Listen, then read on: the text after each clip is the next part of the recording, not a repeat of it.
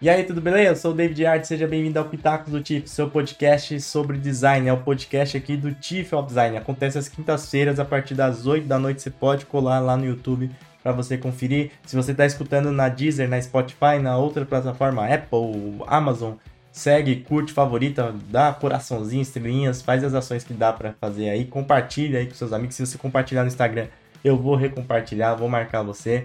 Beleza? O episódio de hoje foi com Felipe Nizongo. Eu fiz ao vivo, como eu falei para você, eu faço ao vivo no YouTube a partir das 8 e deu um probleminha no início, infelizmente. Por isso que você vai sentir uma diferença de áudio e se você tá vendo também, você tá vendo uma diferença aqui de telas, né? Mas o episódio correu tranquilamente, foi apenas no início que deu um probleminha de áudio e deu para conversar tranquilamente. Então o episódio segue para você mas antes, deixa eu só dar um aviso da Hostinger, porque a Hostinger apoia esse podcast.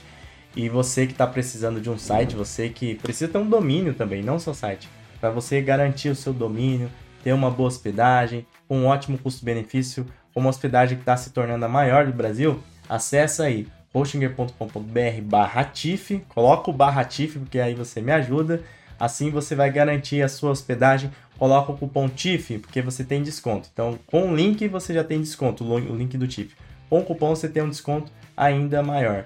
Beleza? Acesse aí hostinger.com.br barra TIF para ter o seu site no ar. E agora, vamos pro episódio.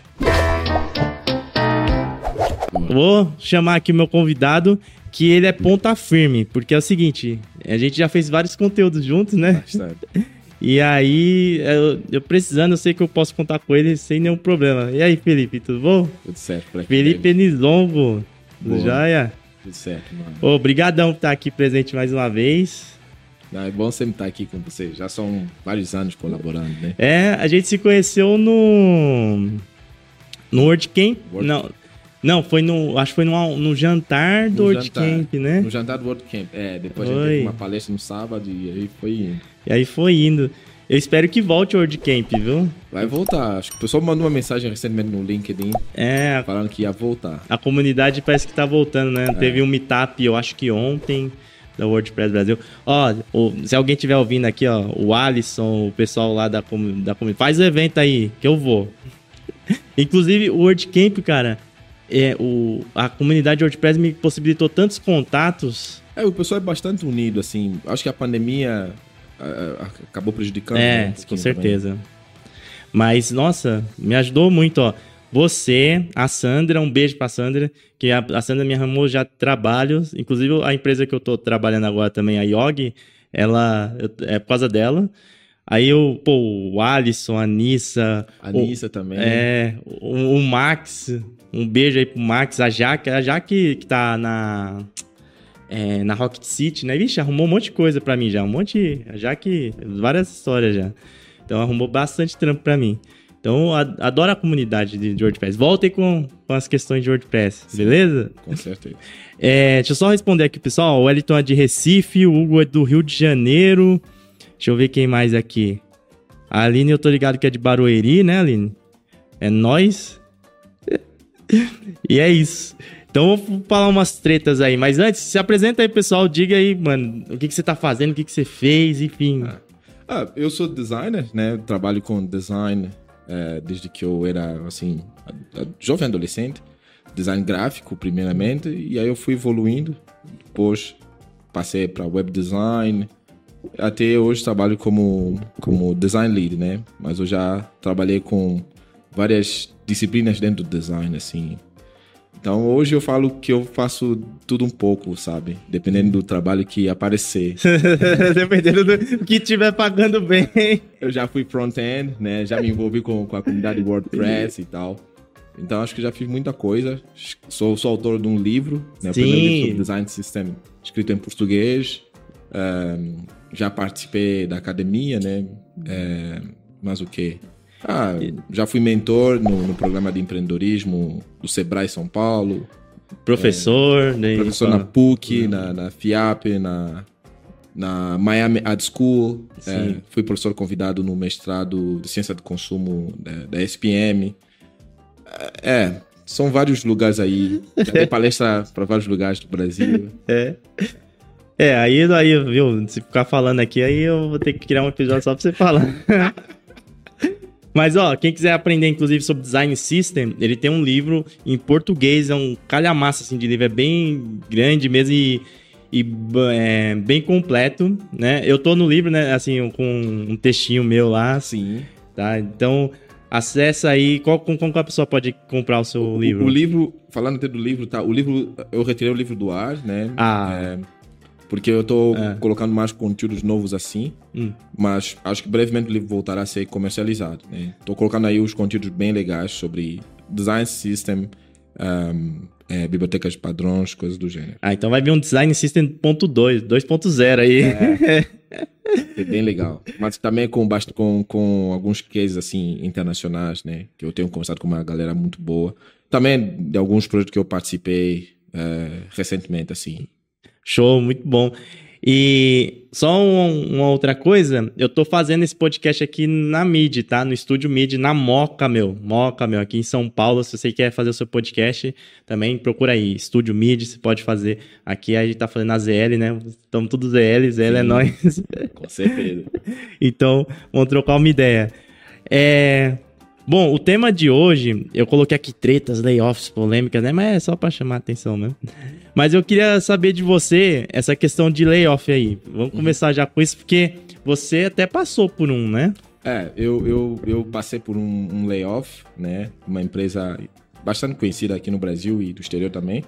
É, eu, eu acho que, eu acredito que o layoff, né? É, Ah, só, só pra explicar pro pessoal, layoff é demissão, viu, pessoal? É, pé na bunda, é, é o termo bonitinho que a gente bonitinho utiliza. pra, pra falar do demissão em massa. É, né? é isso, É. entendeu? mas, mas é algo que eu acho que é, prejudicou muitas pessoas, né?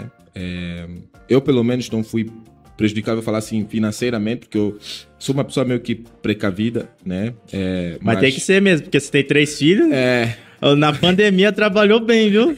O rapaz aqui, eu conheci ele sem filho nenhum. Chegou a pandemia, passa, estourou três. Falei, meu Deus do céu. pois é. E, e aí, né, é, quando aconteceu isso, eu tinha uma grana reservada, mas eu sei que teve gente que não, não tinha nada reservado e tal, é, que, que foi muito ruim, né? Eu acho que também para mim, layoff é algo mostra claramente que a empresa não, não, não está não está organizada, sabe? A empresa sabe claramente quando está contratando pessoas se vai ter grana suficiente para contratar aquela galera, né? Então, se acontece um layoff dentro de uma empresa, é algo pensado, né? E mostra claramente falta de maturidade do próprio RH da empresa, dos diretores que trabalham lá dentro. Mas aí, qual que é a questão do designer ou do líder de design? Porque teve esse boom, é, assim, que até o pessoal brinca, né? Fala, ó, quem tinha que entrar na área de, de UX aproveitou a pandemia porque tava mais fácil, estavam contratando a rodo, que não sei o quê, barari baraná. E aí, a partir do ano passado, é, um pouco desse ano, começaram essas demissões. Onde, onde que, que tá o nosso papel aí? Onde que nós erramos? Ou se nós erramos? Eu, eu- vejo que não é que nós não vejo que nós erramos. Eu vejo que as empresas simplesmente contratam designers depois não sabem eh, onde colocar esses designers. Mas aí não, não é culpa da liderança de, de design ou de tecnologia que pediu para contratar esses designers? Ma- Mas, às vezes o, o líder de design não trabalha sozinho. Ele Sim. trabalha com outros líderes de produto ou de engenharia.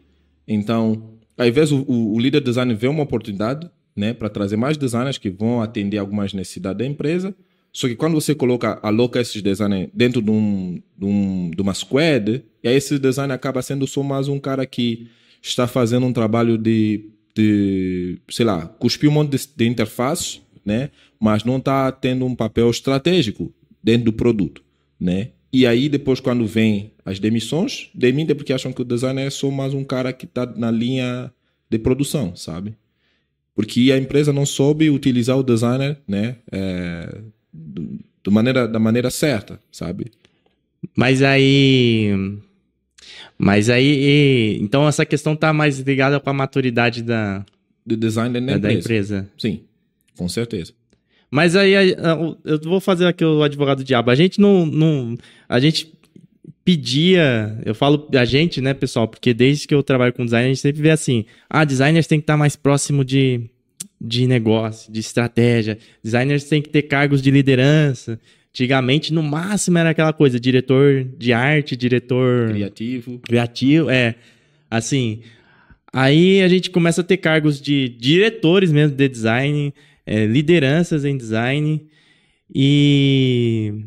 E, tipo, a gente não tem um... Eu sei porque a decisão não é só dele, mas também não é aquela questão do do, do oba-oba, do tipo assim, pô, tô com, tô com oportunidade aqui, eu vou puxar pro meu lado. Só que eu não acabo, não acabo pensando nas consequências depois. É, eu, eu, vejo que assim, depende, hum. de líder, depende de cada líder, depende de cada empresa. Né? Tem empresas que têm bons líderes, que sabem por que, que estão contratando os designers, e tem empresas que não têm bons líderes, estão contratando só para atender tipo, alguns problemas de de, de, design que tem dentro da empresa. Atender bugs, sabe? Sim. Só para isso. E isso acaba, de certa forma, prejudicando. O designer vai acabar gerando só interface, desenhando interface, mas não vai atuar é, é, do lado mais estratégico. Né? Os designers precisam estar próximos do negócio, sim, porque a gente pode ajudar o negócio a ir além do, do habitual, né? ou seja, é, entender mais das necessidades de, de negócio, entender mais das necessidades dos usuários e a gente trazer esses, esses insights dessas pesquisas que a gente faz para dentro das equipes onde nós trabalhamos e a gente melhorar. Só que o que, que acontece? Às vezes hum. chega um top-down, um Sim. diretor lá que tem uma ideia que ele acha mirabolante, que saiu da, ideia, da cabeça dele, traz na equipe, hum. a equipe tem que executar, porque ele também quer mostrar trabalho para o chefe dele. Entende? Entendi. Então você vê que a maioria das vezes as empresas não estão fazendo projetos ou produtos que atendem às necessidades é, é, dos usuários. É mais um, uma equipe de produto que atende às necessidades de alguém superior. Hum. Então, eu falo design orientado a, a desejo de alguém. muito bom. Design de... orientado a desejo de alguém dentro da empresa. Isso é muito ruim. Muito bom. Ó, oh, e você que tá assistindo a live aqui, tá assistindo o podcast, deixa o like aí, porque deixar o like é importante.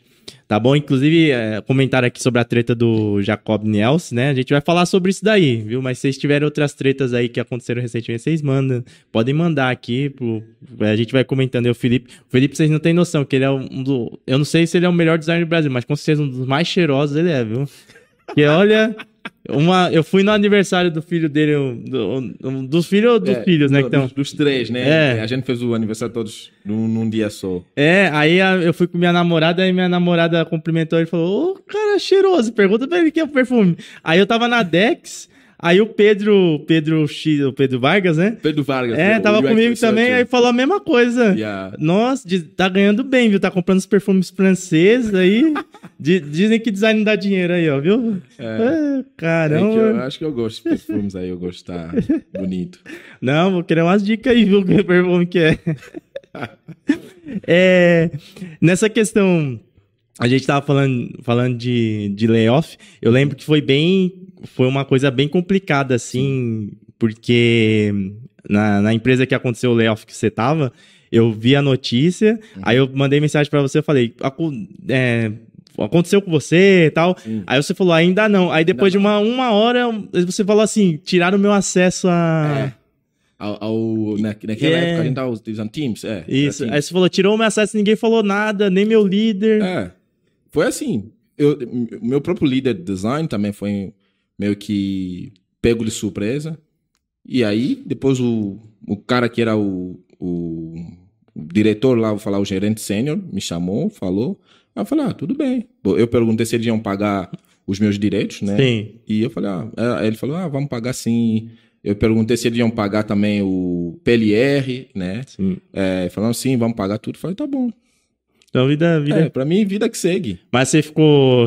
Como que foi o impacto lá na hora? Chocado? Tipo, é. Eu, eu, não, eu não. Sendo bem sincero com você, hum. David, eu, eu acho que. Na, na, idade que eu tenho hoje, não sou tão, tão mais velho assim, mas eu acredito que demissão para mim é algo. É uma decisão de negócio, hum. né? Se tem que acontecer, vai acontecer. E independentemente, você pode trabalhar, você pode dar o seu máximo e você entregar coisas legais e mesmo assim a empresa te demitir. Então, por isso que eu falo, você está lá na empresa para vender seu tempo e ganhar dinheiro, sabe?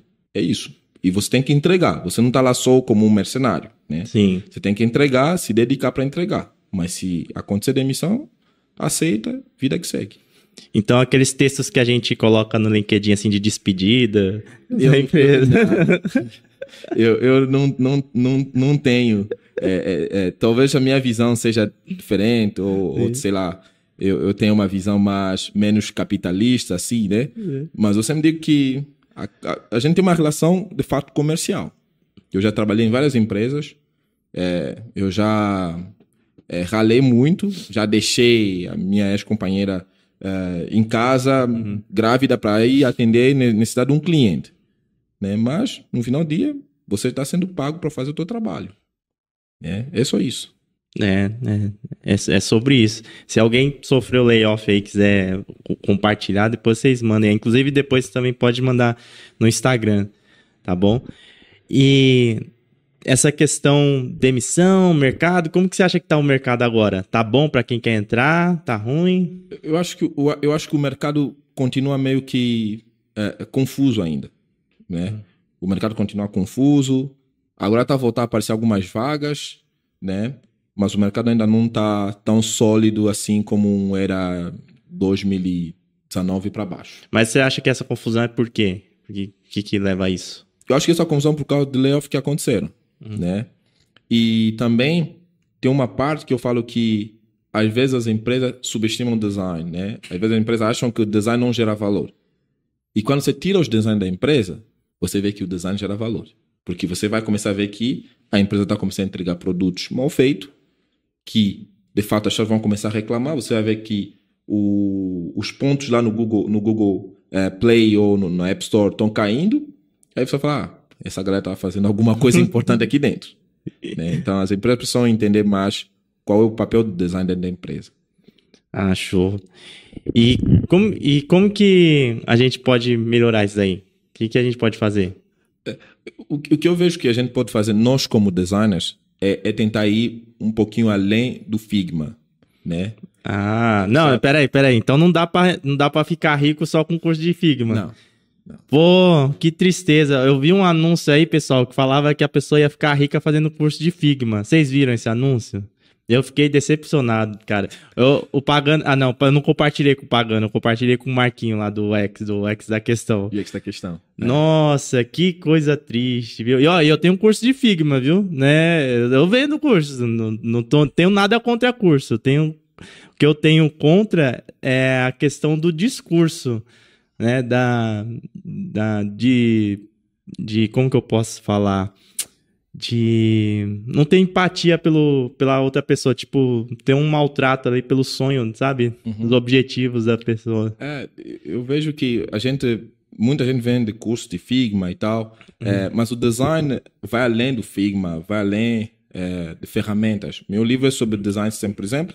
Eu não falo lá de nenhuma ferramenta Figma, nada disso. Sim. Né? E é um, é um livro que todo mundo fica me perguntando, todos os dias, sem mentir aqui, eu recebo mensagem de pessoas perguntando, Felipe, o teu livro não estou encontrando na internet.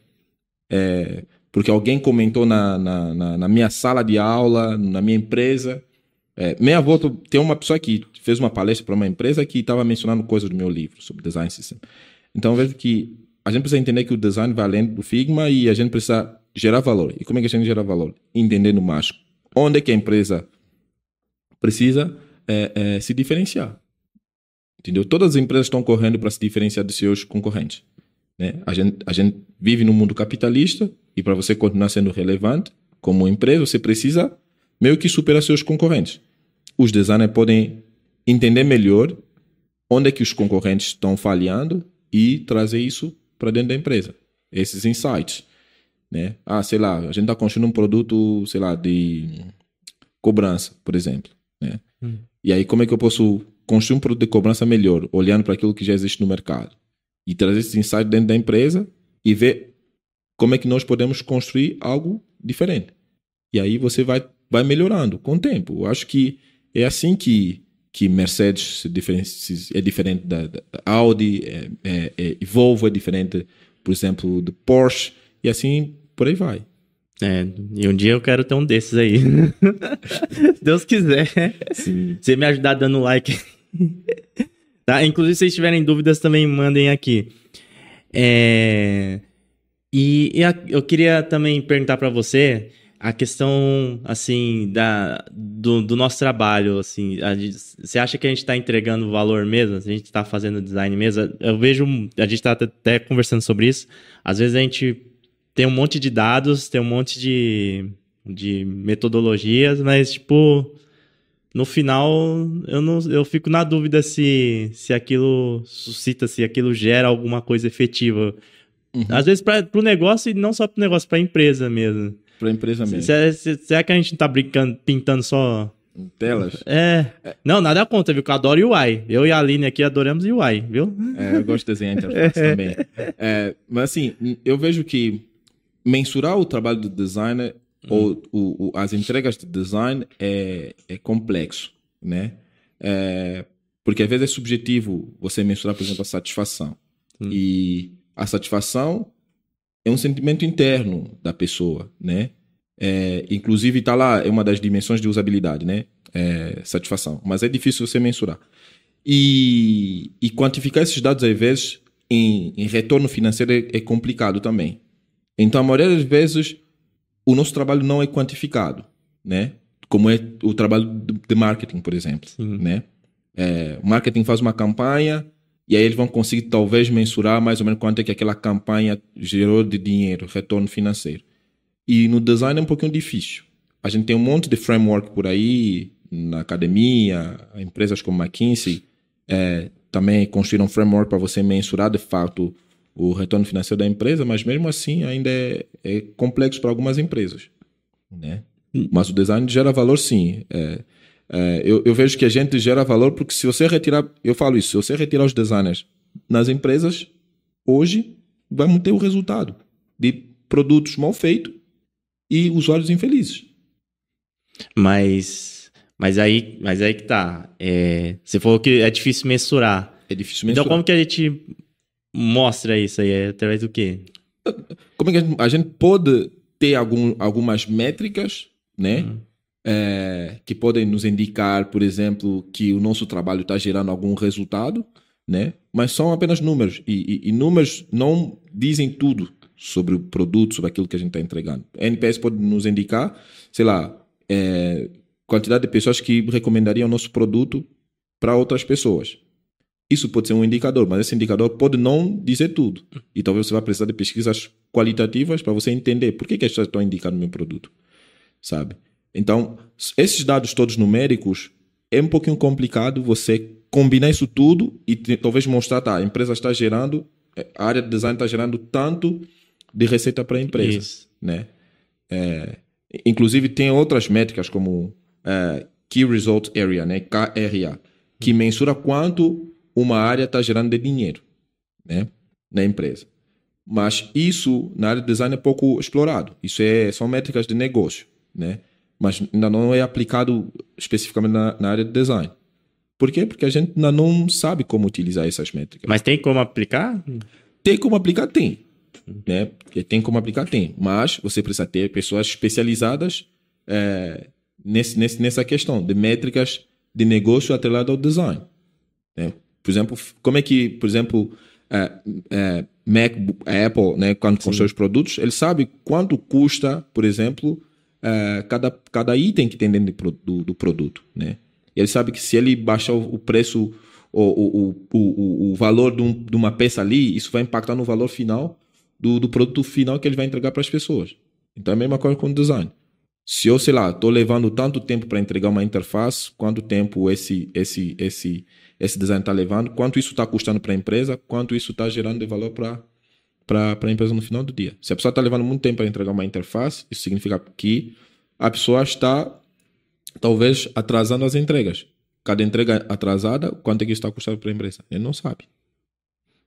E a gente estava conversando sobre aquela questão do da Netflix, né? Uhum. Que, que você citou. Eu quero que você fale aí um pouquinho sobre essa questão da Netflix, da porque Netflix. é uma decisão, eu não sei. É, pode colocar como uma decisão de design também? É uma decisão de design e de vai, vai, na experiência, né? Uhum. Que. Não, comente aí que eles cancelaram, né? Aquela é. questão. É, a gente tá falando sobre pesquisa, né? Isso. A, a pesquisa, na minha visão, é, é, tem que ser estratégica, né? Tem, tem que orientar o trabalho dos designers, né? E a Netflix, é, é, há um tempo atrás, começou a pensar como é que nós vamos é, é, gerar mais valor, né, para nossa empresa. Eles começaram a entender que as pessoas compartilhavam senhas entre elas. Isso estava prejudicando as receitas da empresa. Teve uma pesquisa que mostrou de fato isso. E através dessa pesquisa eles criaram, bolaram um plano lá, olha, vamos cancelar essa questão de compartilhar senhas. Ou seja, a pesquisa trouxe insights importantes, a área de design de produto entendeu que poderiam fazer alguma coisa em cima, criaram uma hipótese em cima daquele, daqueles insights, falaram, beleza, vamos colocar esse, esse, essa solução no ar. Colocaram a solução no ar, que é cancelar quem tem essa coisa de compartilhar senha. E que um monte de gente falou: ah, vou cancelar a Netflix, meu é, Deus, Netflix mu tá muita ruim. Gente, muita gente começou a reclamar, é. a empresa tá, vai perder, vai perder grana. E alguns gurus da área de marketing que falam à toa também apareceram lá para falar. Hum. Hoje, Netflix aumentou 8 milhões de usuários globalmente e milhões de dólares. Entende? Ou seja, o design, ou seja, a pesquisa teve um, um, um, um papel, um papel importante dentro né, das decisões de produto. Entendeu? E o design estava lá junto para mostrar de fato que a gente que poderíamos fazer aquilo nesse caso, né? Então eu acho que o, o, a pesquisa tem um papel importante dentro da área de design, né? É, eu sempre falo que eu tenho a é, é, oportunidade de, de colaborar com algumas pessoas assim é, é, internacionalmente e vejo que assim sem pesquisa não tem como você fazer coisas realmente é, inovadoras, né? Tem pessoas que estão construindo interfaces para navios, né? Tem uma galera que eu conheço na Noruega.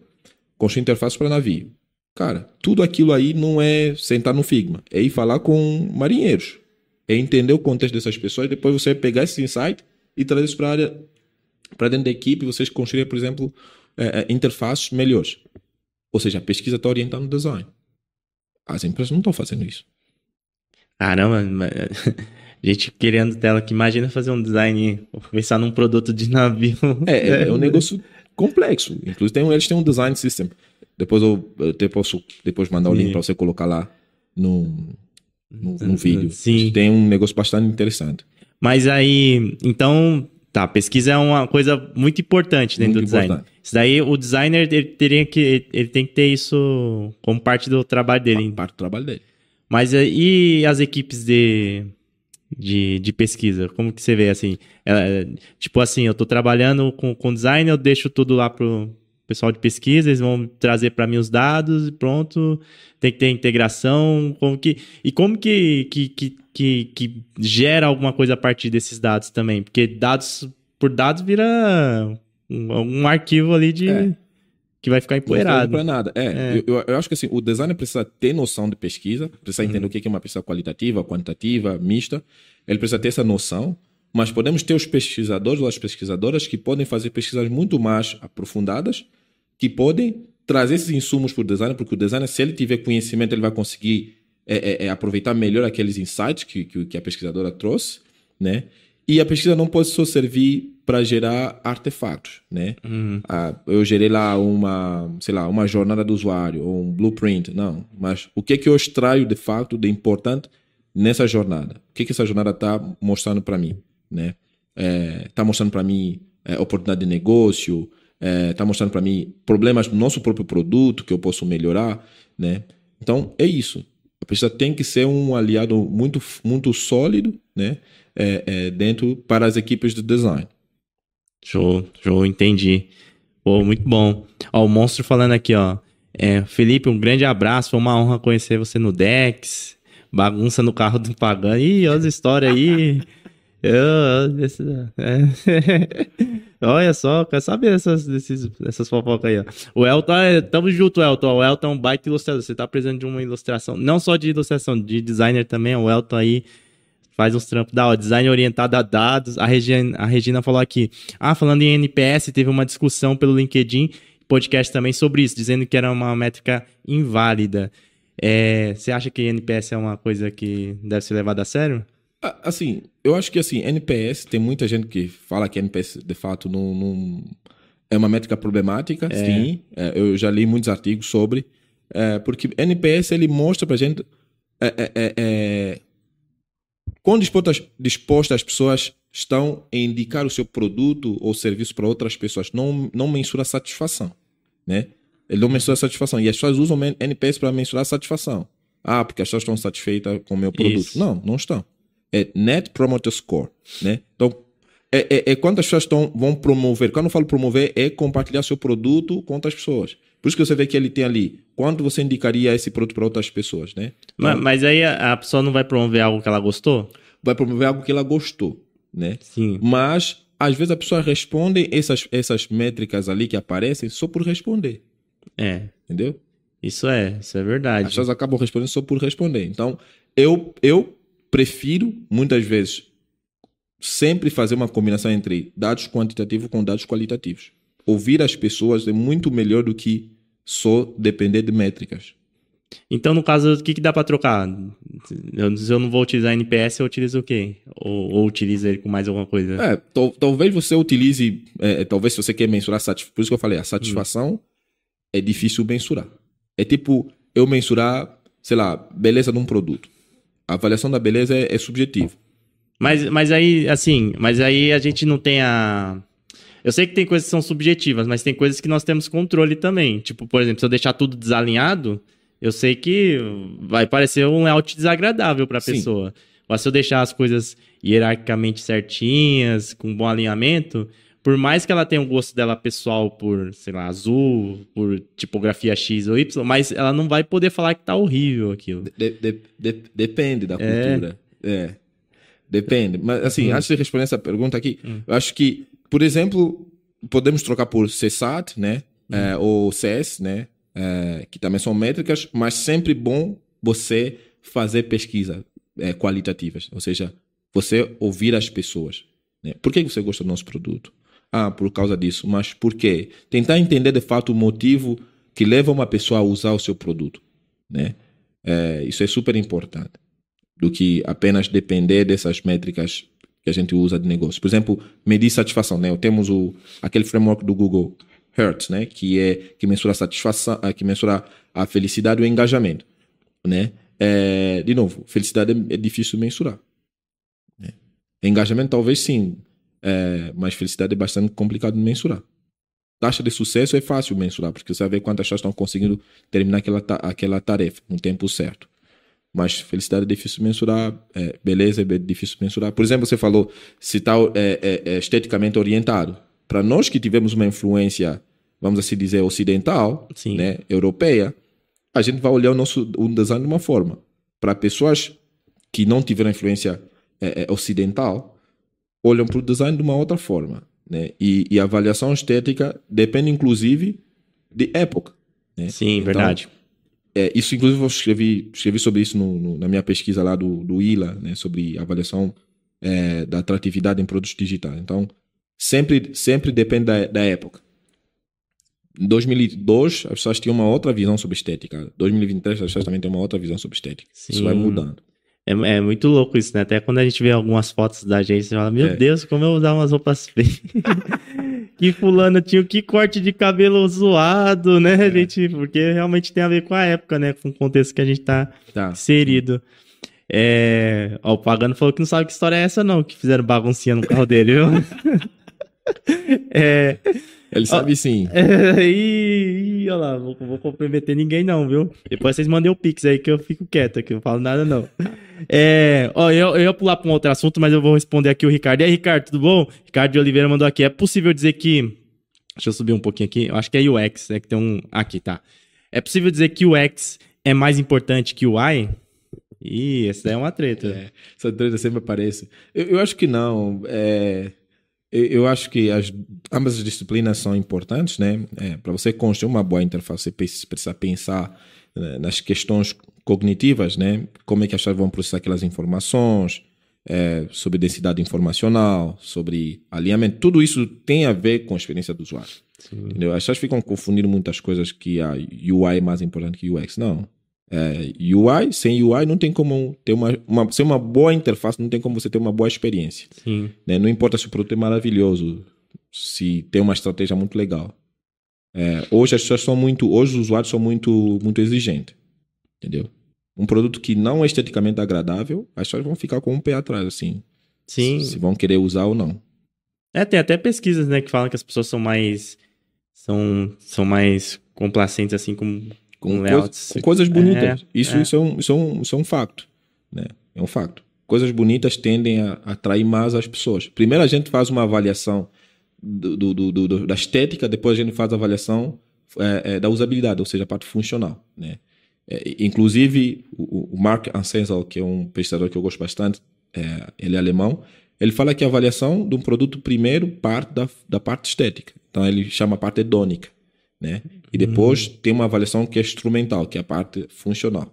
Então você vai olhar, por exemplo, esse copo aqui, eu acho que esse copo aqui é bonito. Depois vou ver se é funcional de fato. Né? Então, a maioria das vezes o, o bonito acaba atraindo mais. É, tem aquela questão do visceral, né? Tantas Sim. coisas que a gente compra por, por beleza. Só porque é bonito. É. É. Depois a gente faz, porque a pessoa só faz a avaliação do funcional depois do tempo de uso. É E verdade. tempo de uso é algo que tem, é considerado dentro, dentro da área da, dentro da academia, né? Tempo de uso de um produto pode ter um impacto na maneira como a pessoa avalia aquele produto. Então, Hum, se eu estou convivendo muito, por exemplo, com um certo produto, eu estou usando, por exemplo, essa cadeira, comprei, achei bonito. Eu começo a usar, depois, sei lá, dois meses, eu achei que a cadeira não está, não é confortável e tudo mais, isso vai ter um impacto na satisfação que eu tenho com o produto. Né? Então, as pessoas olham os produtos dessa forma. Ah, então. Aí, peraí. Então, dependendo de quando eu colho o dado, eh, pode me dizer uma coisa ou outra. Sim. E aí eu posso, por exemplo, todo mundo comprou, achou bonitão, Uhum. mas ainda não, não utilizou por um mês na cadeira, por exemplo. A pessoa tá empolgada porque chegou tudo certo lá. Sim. Aí eu vou ter, por exemplo, um NPS lá de satisfação. Legal, isso. Aí com o tempo que ela vai utilizando, eh, E se vai mostrou mu- vai mudar. desconfortável. É. Ah, então, então eu tenho que sempre ficar. Sempre tem que ficar sempre o Ah. tempo todo fazendo pesquisa para entender como é que está a percepção das pessoas sobre o seu produto. Isso é isso é importante. Se não, se você não faz pesquisa, é, você não vai não, não vai não vai ter uma compreensão clara de como é que o seu produto está sendo é, percebido pelas Sim. pessoas Total. né, ao, longo, ao longo do tempo. Por isso que eu, Total. eu, eu, eu sempre falo que é bom você mensurar a experiência da pessoa desde o momento que a pessoa compra o produto até o momento que a pessoa vai cancelar o produto. Como é que foi esse processo? E, e você pode entender isso, né? Então, inclusive tem uma, um, um, um framework, chama-se as curva de UX, né? Ou UX Curve, em, em inglês. Que ele consegue hum, ver como é que a pessoa, como é que foi a experiência da pessoa ao longo do período, né? Por isso que a gente chama que UX, a experiência do usuário, é dinâmico. Né? Então ele vai mudando ao longo do período que a pessoa está convivendo com, com o produto. Ah, boa, muito bom, muito bom. E É, deixa eu ver aqui que mais. O Hugo aí. Eu quero saber de treta. Felipe já teve que enfrentar briga. Tipo, de... Ah, peraí que já vamos. O Daniel, aí seus Um beijo aí pro Daniel. Super bom? Daniel. É, Ele está sempre presente no- no- nas lives. tudo bom? O Evandro aqui, ó. Boa noite, boa noite, David. Boa noite, Felipe. O Daniel até colocou aqui. O que, que você colocou aqui? Ah, é, eu tava complementando o que você tava falando aqui. É. Pô, tem muita treta pra falar aqui. Eu, tô- eu ia falar de uma coisa, você manda outra, Hugo. Antes... Deixa eu perguntar aqui. Inclusive, antes de, de- de perguntar, ó, vocês que tá, se alguém falar mal de UI aqui, ó, tem o Pagano, tem a Aline, tem eu, tem o Elton aqui, vocês vão arrumar treta, viu? Então não falem mal de UI, não. O pessoal aqui é especialista no bagulho. É. Eu- o Hugo perguntou aqui: Felipe, já teve que enfrentar briga de ego, preconceito e ou ciúmes nessa sua É, jornada? Já, já. Falando brigas, eu já, já enfrentei brigas no trabalho. É, Mas briga é o quê? É, é sair no tapa? É só discutir? não, é, é só- é discutir mesmo. Eu já Discussão discuti. forte assim? É, mas já. teve, tipo, xingamento pessoal? Não, já discuti sim com É. pessoas no trabalho. É, eu não gosto muito de discutir, mas eu já tive que discutir e, e colocar os pontos Sim. nos is aí, né? Sobre preconceito, sim. Eu lembro que eu já trabalhei num, num banco laranja. É, é. E, e até hoje eu tenho. Eu, eu sempre falo isso, que eu trabalhei com uma pessoa lá dentro, é, que ele era meu gerente. Ele Hum. sabe que ele, ele é incompetente, mas enfim. Mas aí. A... Não, mas a questão é o banco ou é a pessoa? Não, é, é, é a pessoa e o banco. É Porque eu, Hum. eu relatei o problema para a área de ética, a área de ética não fez nada. Até hoje, já se passaram dois anos. Hoje, não fizeram nada. Mas você tinha provas? Dava Eu tinha pra prova. provar? Eu tenho até hoje a- a- as provas, tem uns áudios, é, a pessoa se falando do, do jeito rude comigo. E eu chamei ele de novo para chamar, chamei ele a atenção, né? Por isso que eu falei, eu, Felipe, né, não, não, não me preocupo assim com esse negócio de demissão, de verdade. É, as pessoas ficam falando, ah, mas parece que eu tô sendo arrogante. Não, não tô sendo. Eu falo que assim, o meu bem-estar vem em primeiro lugar, né? Emprego a gente pode arrumar em qualquer outro lugar do mundo, desde que você seja competente É, concordo. né? É, mas eu não poderia deixar, é, não poderia continuar aceitando aqueles maus tratos. E eu coloquei ele no lugar dele. Coloquei ele no lugar dele. Falei, ah, cara, acho que você, você tá falando coisas que não faz sentido. Eu não aceito ser tratado assim. Ah, mas vamos levar isso pro outro superintendente. Esse superintendente também já não faz parte dessa empresa também. Hum. Foi demitido, enfim. É. E ele também passou pano em cima do, super, do, do amigo dele. Ah, Aí meio que entendi. eu falei, cara, eu tô num lugar aqui que não. Pra que que eu tô aqui? Pra que, que eu tô aqui, né? É. Aí virou uma bagunça. Mas aí, esse- essa, essa questão aí foi.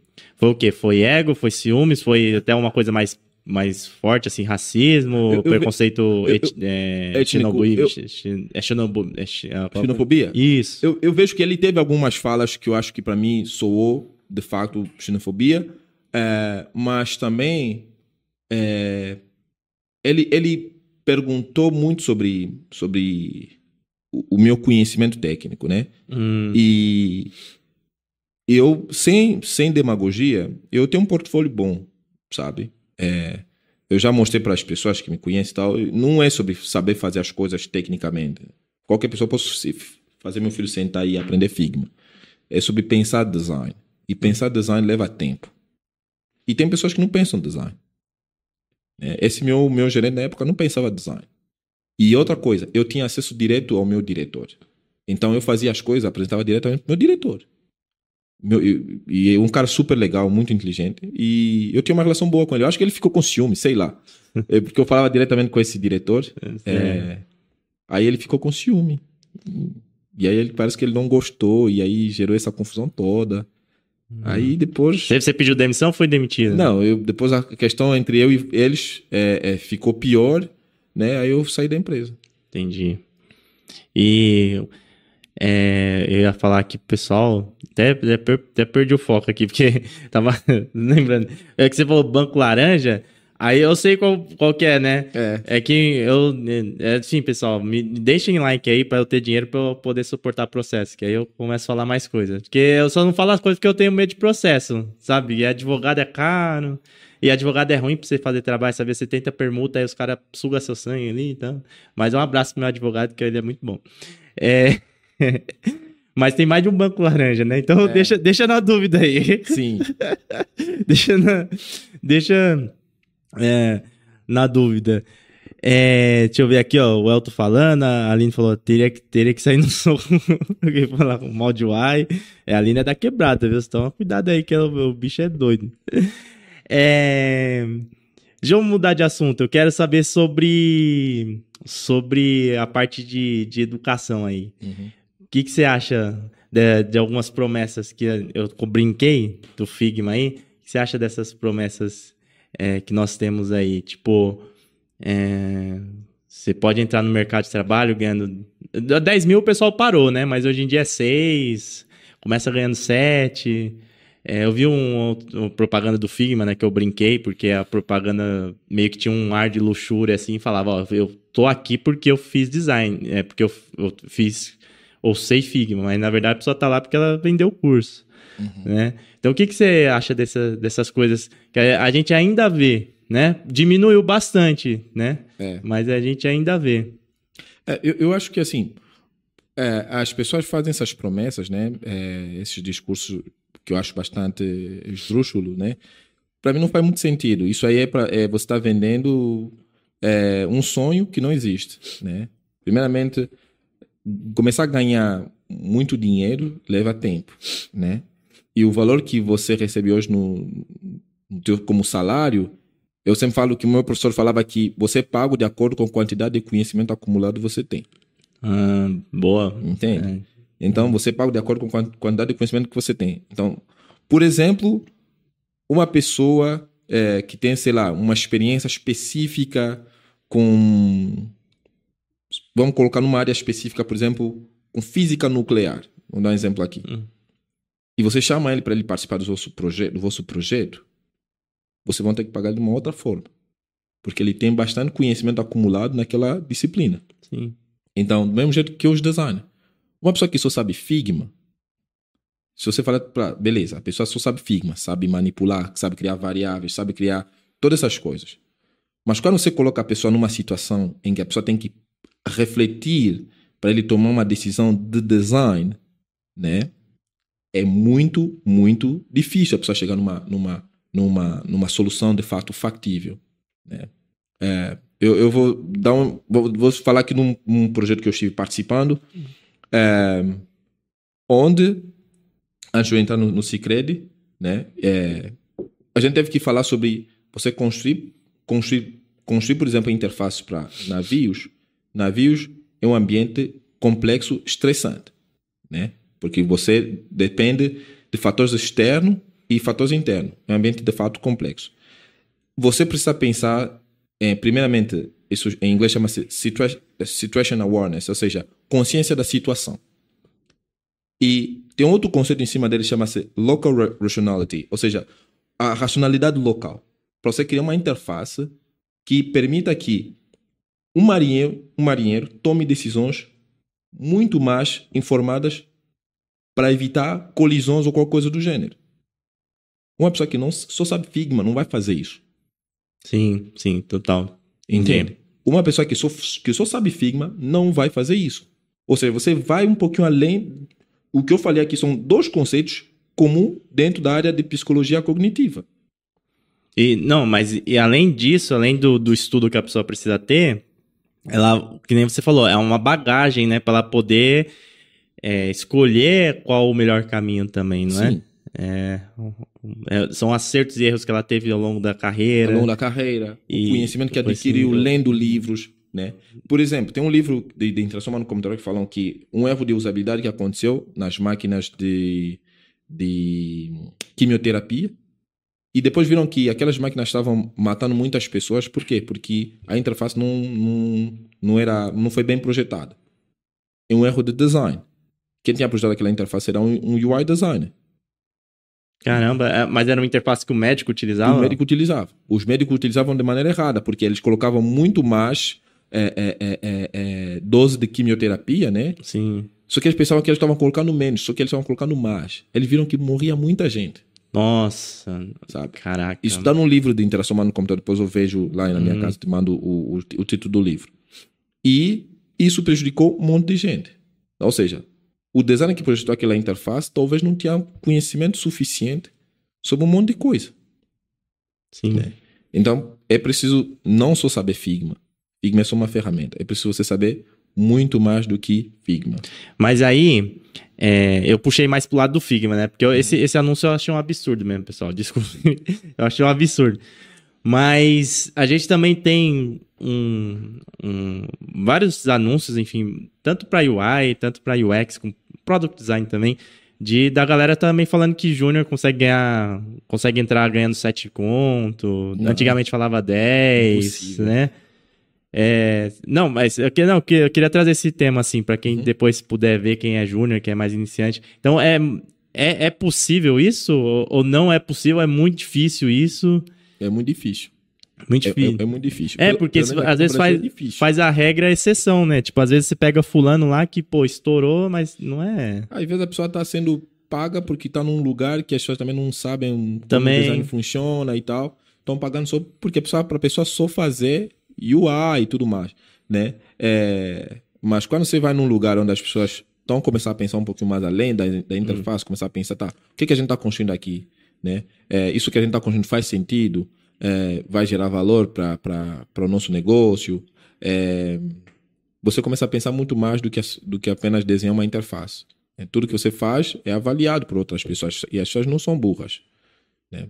Então, é, eu vejo que assim, essas promessas, só cai nessas promessas quem também quer ficar, sei lá, ganhando dinheiro rápido e vai cair É. nessas promessas. Senão, é difícil. Pelo menos aqui no Brasil é difícil você sendo um junior designer ganhando 10 mil reais. Dá, dá pra ganhar quatro? As quatro, quando dá, começa a ganhar. 3.500 talvez. Talvez E se a- 3.500. Se a gente parar pra pensar, um salário acima já da, da média do Brasil, né? Brasil, é. É, tra- ó, trabalha no remoto muitas vezes. Muitas vezes com uma máquina legal. É, com auxílios não sei o que, se for CLT, Sim. né?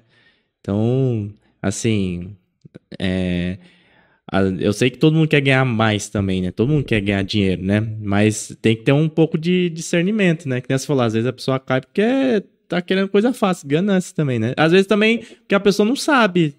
Aí que tá. é, é, quem produz conteúdo tem que ter um pouquinho de, de discernimento ali na hora de comunicar, de empatia, porque às vezes uma pessoa vê aí, tipo uma matéria no, no G1. Uhum. Tecnologia tá dando dinheiro. Tecnologia tem 500 mil vagas. E realmente pode ter. E aí você vê a média salarial, vai no Glassdoor da vida, a média salarial é, sei lá, 10 mil reais. Aí a pessoa, pô, a pessoa não Vamos vai investir. É, a pessoa não vai investigar e chega alguém que já trabalha na área, que tem. que ela mostra, olha, eu trabalhei tantos anos, eu tenho tal autoridade. Vai, vai se envolvendo, sabe? Aí cai. Vai, vai naquele discurso de marketing, gatilho, vai, vai. É, tem pessoas que vendem curso só para ganhar dinheiro. Tem gente vendendo curso só para ganhar dinheiro e não estão ensinando nada. É. É, E eu falo que, assim, quando você vai num lugar que as pessoas levam design a sério, Uhum. né? o- a conversa é outra. De, de verdade. Eu já tive a experiência de lugares assim, trabalhar é, pontualmente em projetos é, fora do Brasil e remoto. é, a galera tá levando design muito a sério. Sabe? Muito, muito a sério. Que você tá vendo aí tá envolvimento do governo. Você fala, cara, que Mas Você tá falando o quê? Europa? Europa é, é, e Ásia, inclusive, né? Hum. Você vê que Europa, Ásia, tem uma, uma galera muito boa fazendo design é, para produtos importantes. Por exemplo, Philips. A gente tem Philips aqui no Brasil, né? Em Blumenau.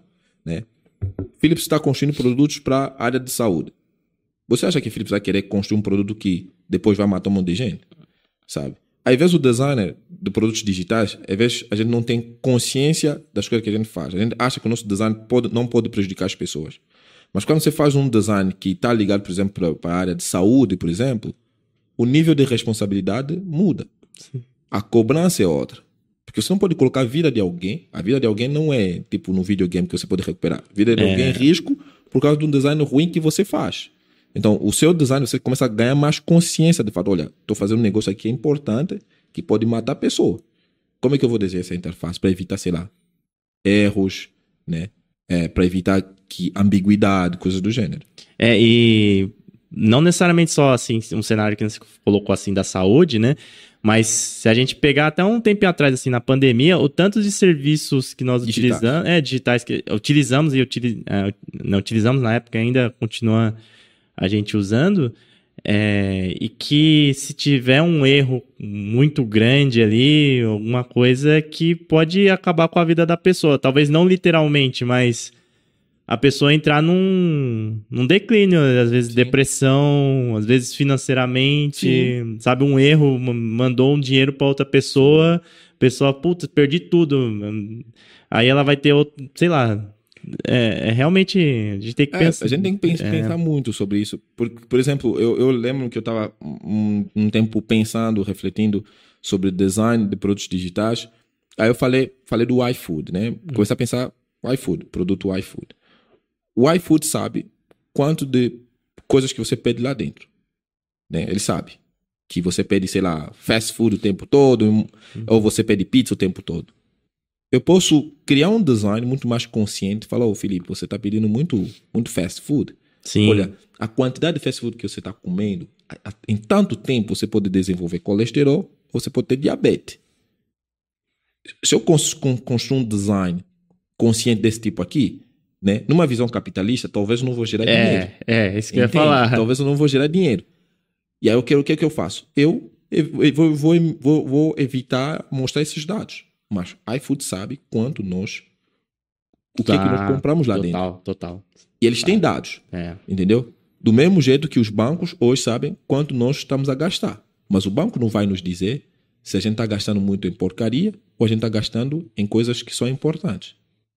Entende? Ou Não, seja, a gente tem dados, Mas empresas não usam dados de uma, de uma forma inteligente. E isso é, isso, é, isso é algo intencional. Não, mas é, eu ia falar, eu uso de forma inteligente para elas. Né? É, e, é intencional, porque eles sabem mais ou menos, eles é. conseguem é. saber mais ou menos nesse, nesse bairro quantas pessoas pediram o iFood, ele consegue fazer predição. Hoje a gente tem é, é, é inteligência artificial com machine learning, eu consigo fazer, ou, ou, ou, ou, dados com dados que eu tenho, eu posso fazer predição de quantas pessoas naquela região podem desenvolver uma doença específica. Porque alimentação é tudo. Né? Então, se você se alimenta muito mal, a probabilidade de você desenvolver doenças também é maior, principalmente diabetes. Né? E no Brasil a gente tem um grande número de pessoas diabéticas por causa da alimentação. É, imagina, é, ó, imagina um aplicativo que, que é, ajuda pessoas diabéticas ali, aí ele informa errado. Nossa, tem muita coisa mesmo. É, você falou, a gente não tem noção, né? Como é. é que a gente está no produto digital, mas tem responsabilidade. Tem responsabilidade. A ética é pouco discutida na área de design, assim, ética dentro do design. Porque a gente só faz as coisas fiz uma interface aqui, vou postar no, no, no Dribble. É, é. E achando é. que eu tô sendo o máximo. Não. Não. É isso. Inclusive, ó, deixa um like aí, viu, pessoal? Que é importante para fortalecer aqui a, a, a, live, né? O podcast. Se você está escutando depois da gravação, também deixa o like aí, deixa a sua avaliação no, nos outros, nas outras plataformas. Quero perguntar para vocês que estão ao vivo aqui comigo se vocês acham que designer tem muito ego. Se vocês acham que designer tem muito ego, que eu vou fazer, a gente já vai conversar sobre isso, mas antes eu queria saber é, uma questão aqui que é, o Ricardo tinha falado de sênior, né? Até a Eduarda respondeu muito bem mesmo essa questão de autonomia, né? A questão de diferença entre júnior, pleno e sênior, né? E aí eu vou trazer por uma polêmica que é bem, é bem rasa isso daqui, ó. Eu até brinquei lá na palestra do Dex, né? Que é aquele o ex júnior em 30 dias. É. Mas é, é fato, assim, que, que é, é, tem muito designer que vive nessa busca, nessa ânsia, assim, de, de, de querer subir de cargo. E eu acho que não é só uma questão financeira. Também é, porque todo mundo quer ganhar dinheiro, mas é uma questão, às vezes, de ego, é uma questão, às vezes, de falta de entendimento de maturidade da própria carreira. Como que você vê essa questão de... de de, de escalar assim, níveis como designer né, na sua carreira? Como que a gente procede? Como que dá para seguir de uma forma sustentável? Uhum. Eu acho que é, subir de nível leva tempo, né? É, e progressão na carreira depende de cada empresa. Sim. Ser sênior no, no, no, no, no Nubank é diferente de ser sênior no Google, né? Hum. Então, depende de cada empresa. A gente tem que se preocupar muito mais em, em adquirir conhecimento, né? E ao longo do tempo, quando você vai adquirindo, vai adquirindo conhecimento, você vai, vai notar isso. O, a, a, as coisas, certas coisas que eu falo hoje, eu não falava isso há 10 anos atrás, porque eu não tinha esse conhecimento. Sim, total. Então você vai ler muito, vai adquirir conhecimento e você vai evoluindo. A sua fala vai diferenciar você de um pleno e de um, de um sênior. Né? É, a maneira como você lida com situações estressantes, né? Às vezes você quer xingar o seu colega, mas você já tem consciência, você tem mais inteligência é. emocional, você vai, vai conseguir lidar melhor com certas situações. Você vai talvez julgar menos as pessoas, porque você vai se colocar mais no lugar dessas pessoas. Então, isso tudo é parte né, da sua evolução é, é profissional como, como e, designer. E você acha que também, pessoal, também, tipo, você, por exemplo, teve filho, né? Até brinquei aí. Uhum. Você acha que você mudou alguma coisa depois disso? Tipo, profissionalmente Profissional, impactou? Profissionalmente, sim. É, é, é, é, depois de eu me tornar pai, né? Eu acredito que eu, eu já era uma pessoa empática, mas isso, mas parece que depois de ter filho eu virei mais empático, eu consigo me colocar muito mais no lugar dos outros antes de fazer certos julgamentos, né? Eu sou uma pessoa que eu falo que sou uma pessoa tranquila de, de tipo de lidar, né? É, e é isso. Acho que o design precisa também ser, ser um, um pouquinho assim, sabe? Ser mais fácil de lidar e colocar de lado o ego, sabe? Às vezes o, a gente tem essas brigas com os PM e tal, mas é tentar talvez entender tal, por que, que o PM está se comportando assim, sabe? É, como é que eu posso ajudar? Deixa eu me aproximar, em vez de você simplesmente também ficar puto, né, chateado, você tentar se aproximar da pessoa, ouvir a pessoa e, e evoluir, sabe? Porque vocês estão, eu sempre falo, a gente não está trabalhando aqui, não, a gente não está fazendo design orientado a nossos desejos, a gente está trabalhando para a empresa, entendeu? Então, se a gente quer gerar resultados, a gente tem que colaborar. Você, eu acho que dá pra criar uma camiseta aí, viu? Design orientado ao desejo, desejo de alguém. É. Eu, vou, eu, vou, criar uma camiseta dessa, viu? o, o, o, eu acho que é Said, Said, eu acho que é assim que se pronuncia. Mendonça falou que Felipe Nizongo é empatia pura. É... Aí o, o Elton falou que particularmente eu não me prendo muito ao nível, nomenclatura. Sim. Também é. tem essa questão, né? Às vezes é só uma nomenclatura. É, é, é só, uma, nome, é só uma né? nomenclatura, sabe? É. é. Às vezes é só uma nomenclatura. Eu, eu sabe, tinha um período que eu falava, cara, essa coisa de ser diretor de design, o que é ser diretor de design, é... sabe? Eu, eu troquei uma ideia com uma galera, um período assim. É, porque eu falava, tá, um dia, eu pensava sempre, essa coisa de um dia virar líder e por aí vai. Aí eu fui entendendo assim que assim, é, é algo que leva tempo. Você vai trabalhando, vai ralando, vai ganhando conhecimento. Você acha que tem como ser líder sendo mais jovem? Tipo, sei lá, uns, uns três anos, uns quatro anos de área. Jovem de. Não necessariamente de, de idade, mas de carreira. De carreira, eu acho que não. Não? Não. E de idade? De, de depende. Porque assim, hum. nem todo mundo que é, é, é mais velho, né, tem conhecimento ou sabe lidar muito com os outros, ou é empático, ou, ou tem uma inteligência emocional é, é, ali no, no, no, bem desenvolvido, né? É, eu diria que uma pessoa que tem poucos anos de carreira não consegue liderar os outros. Por quê? Porque você vai estar avaliando o trabalho de outras pessoas. O nosso trabalho como designer é um trabalho técnico. Se eu olhar para uma interface mal feita, se eu tenho experiência fazendo, desenhando interface, eu vou falar que, olha, essa interface está ruim aqui, aqui, aqui, aqui. É tudo sobre repertório. Ou seja, por isso que eu falei, quantidade de conhecimento que você adquiriu. Sim, total. Por exemplo, a maioria das vezes, quem já trabalhou comigo assim em projetos paralelos, é, eu dificilmente faço benchmarking de tela, sabe? É, dificilmente mesmo. E eu não falo isso por, por, por ego, mas porque eu já vi tanta interface ao longo desse tempo fazendo design, tem muita coisa que já está na minha cabeça. Então, se eu vejo uma interface que não está orientada, eu falo, não, isso aqui não está legal, isso aqui você precisa melhorar esse botão. Porque eu já tenho uma certa experiência desenhando interface, né? Agora, uma pessoa que fez isso poucas vezes, como é que vai avaliar o trabalho do outro? Como é que você vai dar feedback sobre o trabalho do outro se você não tem experiência? É tipo, um, eu sempre faço uma comparação com a nossa área com outras disciplinas. Se você é um médico recém-formado, você acha que e você amanhã você se torna, por exemplo, diretor de uma clínica e tem que fazer uma cirurgia lá complexa no cérebro de alguém. Você acha que você tem conhecimento suficiente para orientar outros médicos? Não. Não. É. Não tem. Do mesmo jeito que é engenheiro. Um engenheiro, por exemplo, de obra. Um cara que é o engenheiro sênior de obra, por exemplo, o gerente sênior de obra, ele sabe quando as coisas estão bem feitas ou quando não estão bem feitas.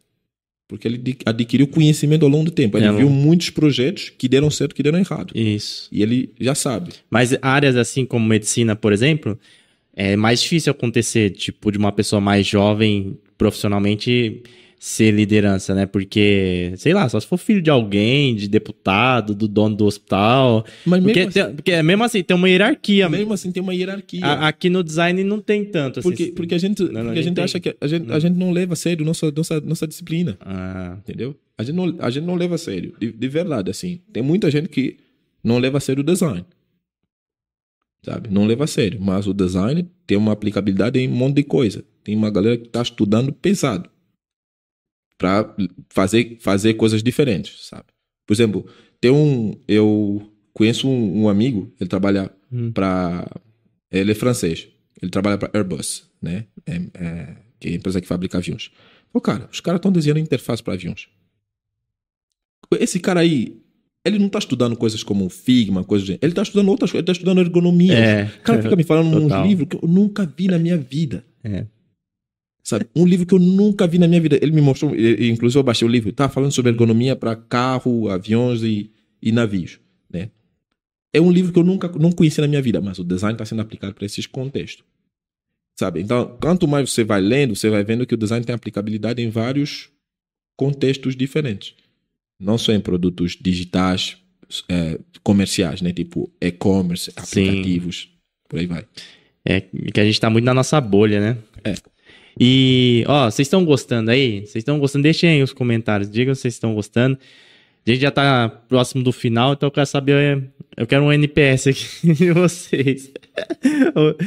é, E vamos falar do. Da, do rolê lá do Jacob. Jacob, Jacob Nielsen lá que teve uma treta, o pessoal ficou puto. Uhum. Vou contextualizar aqui, pessoal. Teve um, um post, né? Foi no. Qual que é o nome daquele site? É, um, é tipo um, uma newsletter lá.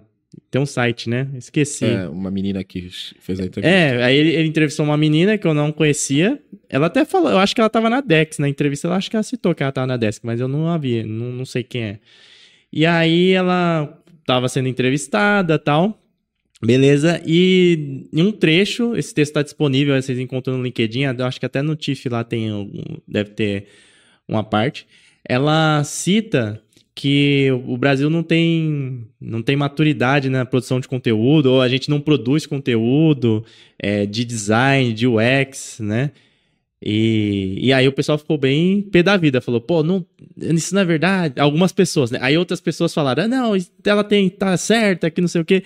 Inclusive, quando vocês tiverem tretas, eu vou dar uma dica, marque as pessoas no LinkedIn, que aí a pessoa tem direito de responder e a gente economiza o caminho da fofoca, entendeu? É. E a gente perde muito tempo. Às vezes eu fico, caramba, quem que é fulano? Aí até o Daniel tava aí, eu falei, ô Daniel, o que que é fulano que falou? Aí o Daniel, não, é outra pessoa, não sei o que. Eu falei, ah, tá, entendi. que é muita treta, é muita gente. Então marque as pessoas. Qualquer coisa, se quiser, depois a gente arruma um ringue, entendeu? Se não resolver, se não resolver no diálogo, não tem problema. A gente promove, faz no YouTube, ganha dinheiro todo mundo. Mas, é, tirando a brincadeira assim, o que, que você achou desse, dessa... Desse, desse, Você leu o texto? eu, eu li, eu li a Sim. entrevista e tal.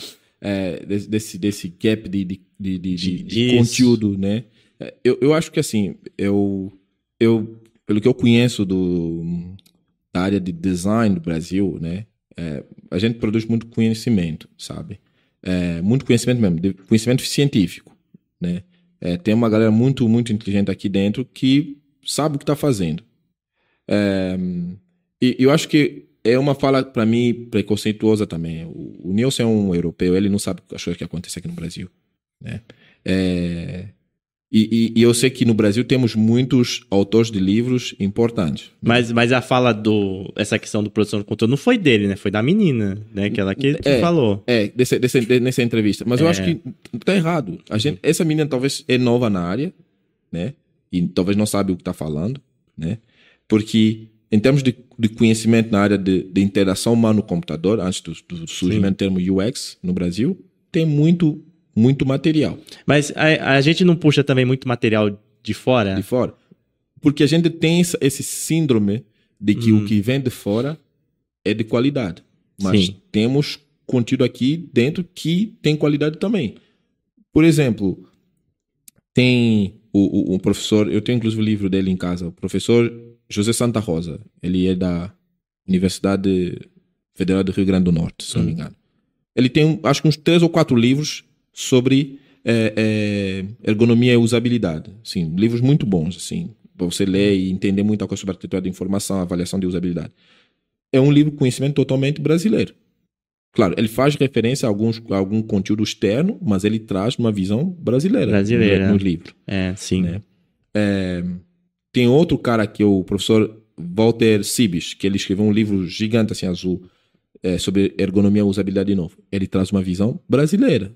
Inclusive dentro do livro tem case brasileiro. Ele faz algumas análises de alguns sites brasileiros, né? Eu até eu lembrei de um, de um professor, eu não sei o nome dele, sem quem souber aí, diga, tá? É, tinha um, é um- Eu acho que é um professor de Universidade Federal, que tinha um site usabilidoido. O, o, o professor é, é, é, Fr- Frederic Van Amstel. É, eu acho que é, é que é complicado. E eu, eu acessava muito o site dele no começo. É, ele é BR. Pra aprender. Sim. E naquela época, muito antes do YouTube, inclusive. Eu acho que era antes do YouTube. Ele já tinha É. blog falando Blog sobre usabilidade. É. Eu, eu conheci ele no, no, no, no Dex de 2019. Ele, É. ele tem. É um cara, assim, que sabe muita coisa sobre sobre de- design de interação, né? É, e usabilidade, humana no computador. É um cara é fera, assim. E ele já criticava essas falas do, do, do Nielsen, né? Porque eu acho que, a- às vezes, quando a gente está fazendo design, a gente olha para aquilo que é feito lá fora, a gente acha que é maravilhoso. Mas se nós olharmos a quantidade de designers brasileiros fazendo trabalhos para empresas no exterior é muito grande. No meu LinkedIn, se eu colocar, pelo menos, deve ter pelo menos 500 designers trabalhando em empresas importantíssimas, assim, lá fora, né? É, então, acho que essa fala dessa menina é bastante controversa. E você, é, eu, eu não entendi por que ela. Imatura. Acho, ela, acho que ela, ela é nova no mercado. Mas, mas por que ele escolheu ela, né? Eu também não sei. É, também. Até rolam boatos aí, língua miúda, né? Que pode ser alguma coisa que ele esteja vendo com o mercado brasileiro algo interessante para promover os cursos dele, né? Pode uhum. ser, enfim. É. Eu, e... eu acho que assim, tem uma coisa que assim, os cursos da, da NNG, né? Eu já li relatos é, de pessoas que fizeram, que acharam que é mais, só mais um curso, né? Hum. É, beleza, eu, Felipe, não pagaria, né? É, porque em dólar tá é muito, é lá. muito caro. Não só, além de ser muito caro, tem pessoas que falaram que é muito superficial, né? É, é, então, mas, é, mas, aí é, mas, é, mas aí fica difícil a gente falar, é, porque a gente não acessou, não né? acessou né? É, é, pelos mas algumas pessoas, assim, eu li alguns, alguns relatos no, no Medium, né? Uhum. De algumas pessoas que falaram que é superficial. E, e também eu falo, um, eh, as pessoas que eu mais admiro, assim, na área nunca fiz nenhum curso, então não vou fazer. é, não, não, vou fazer. Mas o, mas o, o Nielsen, ele tem uma importância na área, é inegável Sim, isso. Não, Também o, não adianta, assim, por causa dessa treta, tentar tirar o que... Não, né? não, a gente é. não tá tirando isso, mas assim, é. a, a, gente tem que saber que o conhecimento é evolutivo. Sim. Né? Muita coisa que o Nielsen escreveu é do século passado, século XXI, século XX. A gente está no século XXI. Então, o design está evoluindo. Né? De, de, de verdade, o design está evoluindo. Vou pegar aqui um exemplo. Todo mundo usa breadcrumb né? na interface. Beleza. É, pra quem não sabe, é aqueles linkzinhos, né? Que fica tipo Seguinte, umas migalhinhas. Assim, migalhinhas de pão, né? É, uns é, caminhos tradução assim, em português é. migalhinha de pão. Breadcrumb. A gente... E, e, e, e, em, algumas, em alguns livros do passado falam tem que usar breadcrumb, tem que usar breadcrumb. Em 2004, o Felipe Memória, na, na, na dissertação dele, do mestrado, ele falou o seguinte: breadcrumbs são importantes quando os usuários não conseguem se localizar na interface. Quando os usuários conseguem se localizar na interface, breadcrumbs são inúteis. Felipe Memória, 2004, falando dessas coisas. Mas você vai ver alguns artigos até hoje, todo mundo falando que breadcrumb é importante. Então você vai ver que até o conhecimento das pessoas com interação com a, com, com, com, a evolução da, da, tecnologia e com a interação de novos produtos, as pessoas vão evoluindo. O modelo mental das pessoas vai evoluindo. O modelo Sim, mental total. evolutivo. Então, logo, as pessoas vão aprender a navegar melhor com essas interfaces digitais. Entendeu? E talvez certas algumas regras vão cair por terra. Né? Por exemplo, colocar as 10 heurísticas de Nielsen. Todo mundo fala que ah, só existe, parece que só existem as 10 heurísticas é, de Nielsen. É verdade. Sendo que você pode avaliar uma interface de várias maneiras, usando as, as 10 heurísticas de Nielsen. Você pode usar os critérios ergonômicos do professor Walter Sims, que eu citei aqui. Os critérios ergonômicos, de, tem uns caras franceses muito bons, Bastien Scapin, que também falam sobre você avaliar o produto numa visão um pouquinho mais além só da interface.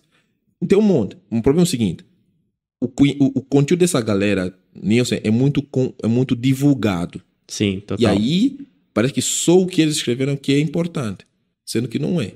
Né? é vamos pegar, falar sobre três cliques.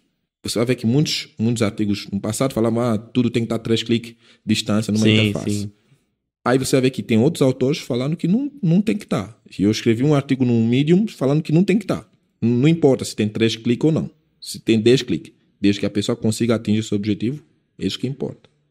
Então, o conhecimento é evolutivo. As pessoas têm que, têm que ler mais para parar de acreditar em coisas que, que a gente vê por aí na internet. É, tem muita síndrome do, é, do impostor, do, do impostor vira-lata, né? É. Aqui no Brasil. Realmente a gente tem bastante. E aí, ficou essa treta aí, pessoal. Depois vocês acompanham, vocês vão lá no LinkedIn, digita Niel, vocês vão ver. É.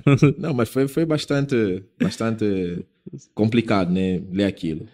E, e só, vamos ver, ó, já estamos perto aqui do final, pessoal. Ó, dá para falar por muito mais tempo, viu? Porra, caramba. Mas só para encerrar, essa questão do, do, do, do design lá de fora, né? A gente tem muita vontade, assim, eu vejo muitos brasileiros querendo trabalhar para fora. É, e, e às vezes alguns que conseguem, assim, ou várias pessoas que conseguem, ganham um status um pouco grande por causa disso. Você acha que condiz? Ou tipo assim, é mais um emprego e que tá, tem que avaliar outras coisas antes de necessariamente só porque a pessoa conseguiu um trampo internacional ou porque tá lá fora atuando, sabe? É, eu, eu acho que assim, é, é mais um emprego como qualquer outro emprego, né? É, você não está não está construindo aviões supersônicos. você não está. Não está tá construindo navios. Navios, né? Então, é só mais um trabalho. Às vezes é esse, esse síndrome que a gente acha que quem está lá fora é, talvez está ganhando mais, com certeza, né? Moeda, por exemplo, dólar ou euro Sim, ou libra. Aí realmente está ganhando mais. Né? É. Mas não é que a pessoa está fazendo coisas super mirabolantes ou a pessoa está fazendo um projeto super secreto. Não. A gente está desenhando, todo mundo está desenhando interface, todo mundo está fazendo um, um, um, o design comercial. O design que a gente está fazendo é comercial, que é bastante comercial. Não tem lá nada de super mirabolante. Não. Isso eu te falo, eu vendo o, os sites que existem hoje na internet e tal, nosso design é comercial. A maioria das coisas que a gente está usando hoje são os mesmos conceitos que a gente usava 10 anos atrás, não mudou nada. Só que está um pouco mais bonito. Só isso mesmo. Muito bom, muito bom mesmo. Vocês gostaram? Falem aí, vocês gostaram? Deixa eu falar. A Eduardo é uma pessoa que eu às vezes troco umas ideias da fofoca aí, ó. Ela falou, ó, como disse o Dani hoje, no design é tudo. É, é tudo um grande depende. Então é. temos que ver o que usar, quando usar, se faz sentido aplicar. Não, não é sair aplicando heurísticas que vai ficar tudo maravilhoso, né? É. Não tem regra específica. O Elton já foi, ó, já, já foi mais dura que falou, ó, NNG, no meu ver, é só para ter a certificação. É, falou que o Nelson se equivocou em entrevista enviesada. Eu também achei que foi um pouco infeliz, né? É. Mas, mas eu acho que também a repercussão foi, foi grande é, demais. Foi, foi, grande demais. A, a, galera não gostou. É, mas não, não eu acho que também não precisava ter tanto. Acho que quem gostou foi ele. Porque se ele quiser fazer um curso no Brasil, tipo, querendo ou não, falem de mim. Ele conseguiu. É. Não, mas eu acho que assim, eu, eu, pelo menos as empresas no Brasil não ficam cobrando certificação, né? É. Pelo menos, se você entra lá no site do google.design, você vai ver lá. O cara vão pedir para você, ou você tem um mestrado ou PhD. É isso que eu é vejo. Isso. que, que eu vejo. Assim. Você vê que os caras estão contratando um, um, um interaction design, design de interação. Aí você vai ver lá, tem que ter mestrado ou ser PhD. É, é, é, isso, mas nunca vi lá, tem que ter certificação da NNG. Sim. Entendeu? Não, nunca vi. É, é, inclusive, esse é outro tema que dá para falar de curso superior, como é. estão as pós, as é, a questão do, da academia, né? As faculdades. Ixi. Mas eu tenho que terminar, pessoal, senão o pessoal vai. vai senão não vou mais gravar podcast aqui, não. Só vai falar, chama, deixa esse alemão fazer mais essa porra, não. tá bom? É isso. Ó, a Aline falou aqui, ó. Falem bem, eu falei mal, mas falem de mim. Muito bom. Ó, o Israel mandou aqui: heurísticas são bases e não regras. Rage Camp é uma alternativa, não a regra. Regra seria reconhecimento, é melhor do que lembrança, né? Que a própria heurística Sim. fala sobre isso. Cabe sempre o bom senso. O, Fernando, o Ricardo Oliveira, na verdade, falou que foi bom demais. Obrigadão todo mundo que estava presente aqui. Valeu mesmo, espero que vocês tenham gostado. Deixem coraçõezinhos, likes, além dos likes, né? Deixem os emojis aí, coraçõezinhos. Se vocês quiserem que o Felipe volte aqui, demonstrem que vocês gostaram, porque aí eu posso trazer, porque tem muito mais assunto, viu, para falar. É. Realmente, tem muita coisa pra. eu vou ter que fazer uma treta parte 2 aqui. Pô, brigadão. Dá, dá os, manda os seus links aí, seu aviso, quem quiser te contratar, mandar, enfim. Eu, ah, eu, eu tô, no, tô no, no LinkedIn, né, como Felipe Nzongo, N-Z-O-N-G-O, é, no Instagram, Felipe Filibox, né? Você criar um, um, Instagram lá, Felipe Nibzon, é, o X, é, um negócio assim, pô. É, mas tô lá no, no, no, no Instagram e se quiser trocar ideia, é, me chama no LinkedIn, a gente vai conversar, é sempre bom conhecer pessoas novas, né? E se tiver um trabalho aí de consultoria, chama nós. chama Inclusive, ó, esse rapaz aqui, ó, esse, esse pai aí de, de três meninos, é. eu peguei Fiz dois sites pra esse cara aqui. Nenhum ele virou. Eu, eu, eu fiz um, fiz o layout, fiz o código, fiz em live, aí não foi para. Aí o outro ele passou, coloquei no, no Elementor, não foi. Aí, Vai- viu? Vai sair. Tem que sair esse trem aí, pô. Quero sair. colocar no portfólio lá. Não, vai sair, vai sair. É. Vai sair. Dessa vez vai sair. Beleza, acabou. Obrigadão mesmo, valeu. Obrigado, David. É sempre um prazer enorme estar com você aqui. Você é uma pessoa maravilhosa. Ô, imagina. E vamos fazer mais conteúdo aí. Com certeza. Ó, só o último aqui, o Herlander falou aqui, ó. Felipe é um mentor, é meu mentor desde 2013. Lançamos muitos produtos para o mercado angolano, plataforma de streaming, é, jogo de perguntas e respostas, com mais de um milhão de usuários. Muito, Ele falou aqui, muito obrigado. Não, obrigado por tudo, foda. É, obrigado demais, Erlander. Super grato. Aí, é isso aí. Então, você que tá escutando o podcast no Spotify, na Deezer, na Apple, enfim, onde você estiver escutando, deixa o like, favorita, deixa uma avaliação aí, porque isso é importante demais. Se você tá escutando aqui no YouTube, vendo e escutando no YouTube, também deixa o like, se inscreva no canal e dá aquela ativada nas notificações, porque todas as quintas, é, às 8 da, da noite, ou a partir das 8 da noite, né? Porque é, eu, eu, tô eu tava com uma musiquinha na cabeça, assim, é, tipo uma rima assim, é, David atrasa sempre. Eu tava com uma. Depois eu vou, eu vou, eu vou escrever isso daqui, aí eu, na próximo podcast eu venho cantando, tá? Eu inicio cantando. Mas segue aqui o Tiff, tá? Que tem vídeo toda semana e o podcast às 8 da noite, às quintas-feiras. Comigo ou com convidados inteligentíssimos, assim como o Felipe Enizongo, para trazer conteúdo para você. Se você tá precisando de um site, acessa aí hostinger.com.br barra Tiff, porque você pode ter o seu site com um bom custo-benefício na Hostinger. Acessa aí, coloca o seu site portfólio, o site do seu cliente. Lá os sites do Tiff estão todos lá. Obrigado, Hostinger, pelo apoio. Eu vou indo nessa, estuda aí sempre, galuxa, galuxo. Um forte abraço, fica com Deus, até mais. Fui! Tchau.